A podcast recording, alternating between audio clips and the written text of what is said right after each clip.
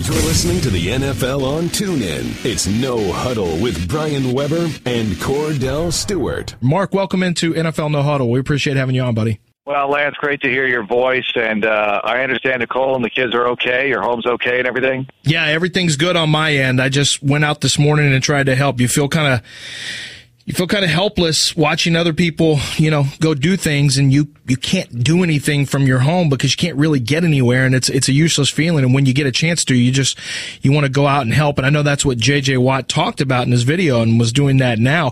The, the Houston Texans, the game against the Dallas Cowboys week four of the preseason was moved from Houston, uh, to Dallas. And I know Anthony, uh, and uh, yesterday we were talking about that, uh, you know, some of the, how that's going to play with the Texans like preparation for the game, Mark, versus the balance of players worried about family members or their own property or their, their city here in Houston. Can you get a sense of, of what's going on right now in Dallas as they prepare for that game and, and how guys are trying to manage between, you know, the team stuff and the personal stuff? Yeah, I think it's a, a weird dynamic. I mean, obviously, it's a it's a tremendously strange dynamic for all involved with everything going on in Houston. But you know, just from a pure football team context, when you think about it, these guys have been away from home for so long already. They were at the Greenbrier for 24 days, home for four full days before going to New Orleans, and now they've been away for another week. And with all this mystery going on uh, as to what is happening with their families. I say mystery. They know the families are safe, uh, but they also know some of the homes have water in them. I think I can't speak for everybody, but I believe that all the families of the players and members of the organization are certainly accounted for and safe at this point. And I'm, I'm sure there's damage here and there, uh, but that's a good thing that everybody's okay. But there's a helplessness here because you're in Dallas and the weather's nice here. Uh, and you're thinking, I'd love to be home helping. I'd love to be home helping my family, helping other families, helping Houston, and uh, and I'm in that situation too as the announcer of the team. I mean, we yeah. could not get back to Houston on Saturday night after the Saints game, and we came here, and you just felt like you just were useless. You're watching this thing play out on TV. I think it's difficult to concentrate on football under these circumstances. But you know, Lance, that the guys playing in this particular game, if there was one preseason game to have after this, it would be this one because these guys are all focused on continuing their careers. You know, with the new cutdown rule, you can theoretically play 37 guys who you who you are going to cut the next day. So I think in that light, uh, it's it's okay to play this game, give these guys a chance. They need this opportunity, and we're going to use the game broadcast, TV and radio as a fundraiser. So it's really not going to be about football all the way for the viewer. It's going to be about, hey, how can you help the people of Houston? And oh, by the way, we're playing some NFL football for some mild entertainment under the circumstances. How, how do you see it playing out with? We remember after Katrina how energized the Superdome was when the New Orleans Saints played the Atlanta Falcons, and it was just just such a tremendous game and a tremendous spectacle. And the Saints won, and and and Steve Gleason had that block punt that we all remember so well. How do you see the the game against the Jaguars, Week One, playing out for the Texans? I mean, because in one sense, I think, well, boy, everyone's going to be. I know the city of Houston very well, as do you. I think everyone's going to be in the stadium. It's going to be loud. It's going to be very emotional, but at the same time, realistically. It, First of all, Jacksonville is an improved team with a very good defense. If we're going to talk about football, that is a truth, even though they don't have a quarterback yeah. right now. But also, I think the preparation leading up, up to that is there is still issues with, with trying to balance what you have to balance on the football side versus, you know, making sure your mind is focused when it could be wandering into other issues.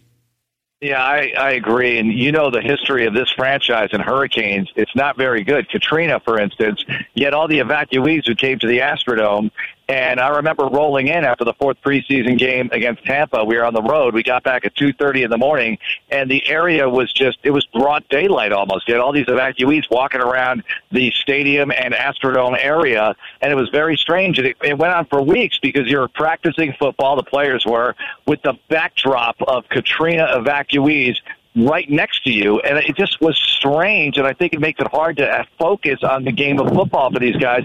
Maybe not to the point where they're completely unable to play, but you know the edge in football, the, the line is so fine. And then you have Ike, which look, they started out 0 and 4 uh, the Ike season. Now they've lost the first game against Pittsburgh, then Ike hit, and I think the next three games they just didn't have the edge. They were close, but they just couldn't get over the hump.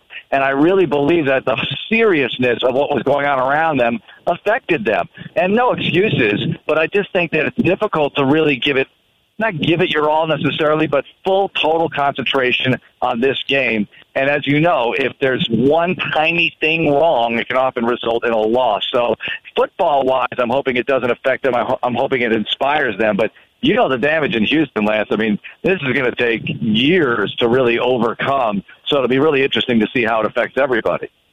And Mark, and this is Anthony Becht. Thanks for joining us today. Know, I'm, I got to think, has any players been directly affected? Because I know, like when I played, guys lived close to the facility, guys lived, you know, 25 miles away. So again, has anybody been excused, or any stories that you know of where anybody was kind of hit directly, where like immediate action had to be uh, taking place?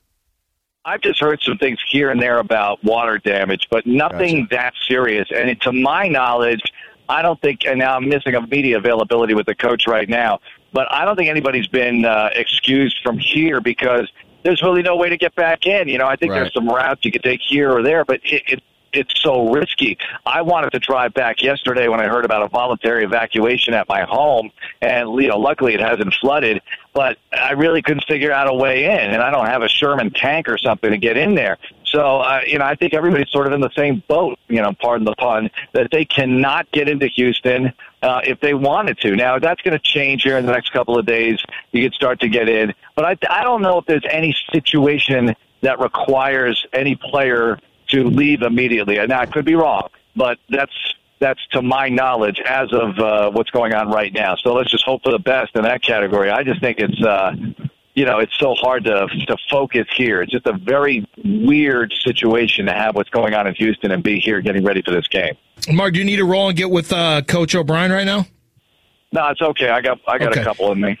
All right. Uh, hey, Deshaun Watson and Tom Savage. I'm, I'm of the mind after watching Tom Savage for, for a few years, he throws a pretty ball now. If you let him sit in the pocket, he can throw it accurately and he can hurt teams. And he certainly knows where DeAndre Hopkins is, which is something that Brock Osweiler didn't seem to know. So those are all big check marks, but it, he's a li- it takes him a little bit of time to get through his progression. Sometimes he'll take more sacks than a lot of quarterbacks.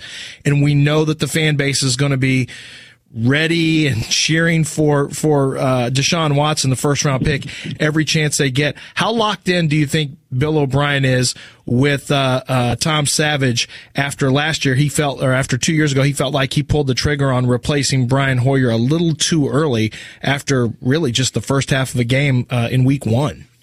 Yeah, it's going to be interesting, Lance, because you look at what Watson brings to the table the scrambling ability, not just running for yards, but just getting to the outside quickly, buying extra time, extending the play. That's something that Savage doesn't really do for you. But as you mentioned, Savage does has, does have the great arm. He does have a great grasp of this offense. He's got to play more football. He has not played enough. Uh, that's why I think these preseason reps or these offseason reps with the first team were so important. But after the first couple of weeks of training camp, he lost DeAndre Hopkins, and as you mentioned, that's such a great weapon to have with the big catch radius, and they were developing chemistry. I expect DeAndre to play week one. That's really going to help. But I believe that this team, look, they're not ready to break out offensively, they're still going to have to win games the way they were, which is, you know, eke out some kind of second half score, hold on for dear life because you have one of the best defenses in the league, maybe the best front seven in the league, and that's how they're going to have to earn wins until this offense matures. And I'm not so sure when that's going to be. They've been killed by injuries. When you look at what they've got wide receiver wise, and you look at CJ Fiedorowicz being out, and you look at Duane Brown not being here in camp, if you go to a three wide set, last week against the Saints, they were missing five offensive starters. So it's no wonder why it's difficult to really get gelled, to get con- consistency and chemistry with this offense. So I believe it'll start to take shape once you get people back. I hope Duane comes back. You know, the checks are going to start and coming in and I think he would I would think that he would want to be a part of that. We'll see what he says and does. But I think once they get their their bullets going, they're going to be pretty powerful, but it's going to take some time to just get it together. Mark, add on to, you know, obviously uh, you know, I, I, keep my eyes on the tight end position, being that I played that, and you, know, you do have a guy that, to me, when you talk, about complete tight ends, guys that can pass protect, run routes, block. Uh, came off a huge year last year with 54 catches. How's that quad doing right now with CJ Fiedorowicz? What's everybody thinking? Do they feel good about the opener? Are they, uh, you know, are they getting ready potentially not have him? They're not saying, but I think that he'll find a way to get on the field soon. And I believe that Ryan Griffin is still pretty good. And I think yep. that Stephen Anderson is a nice weapon at tight end, a receiving tight end. And look, with their wide receiver situation, they might have to play him at receiver in some of the sets they run. Uh, but you're right, Fiedorowicz has been so good for them. The last year has just been an eye opener. He and Griffin, 50 plus catches each and they had the best tight end season as a group in the history of the franchise, and they had Owen Daniels around for a bunch of years. So uh, I think it's a good group. They want the group to be together. And but let, let's be honest. Let's just start over here. It's all about running the football for this team. Bill O'Brien still wants to bludgeon the opponent on the ground because he knows everything's going to feed off of that. And I think Lamar Miller is uh, is primed for a big season. They want to reduce the workload. If they can get D'Onta Foreman healthy, that would be huge because I mean, he looks like he has starter potential for sure based on some of his preseason reps. Once they put the pads on, he started to really make some serious production, not only as a runner, but as a pass receiver. So they need him back badly. I'm not so sure what his status is. Mark, uh, I'm glad to hear that uh, everything is okay with the family, the house, everything like that. Get back here when it gets safer. We're looking forward to uh, to having you back to watching a game against the Dallas Cowboys in uh, Dallas this time. Obviously, in Arlington, we will see that, uh, or not at Arlington. Where's I can't remember where the stadium is. It is Arlington. It is Arlington. Well, it's there and it's not here, but uh, yeah. that's the way it has to be right now. But certainly, um, this community is pretty resilient, as you know from from past uh, difficulties, and we will certainly bounce back. And we look forward to having the Texans back here in Week One to take on the Jacksonville Jaguars and to hear your voice again. You've been the play-by-play announcer for every year of the franchise's existence, you've done a great job. And uh, looking forward to the fundraiser as well in the preseason game on Thursday. All right, thanks, guys. Thanks, Lance. Thanks, Anthony. Take care. You've been listening to No Huddle with Brian Weber and former Steelers quarterback Kordell Slash Stewart live on the NFL on TuneIn. 20, 15, 10, 5, touchdown. The National Football League is on TuneIn.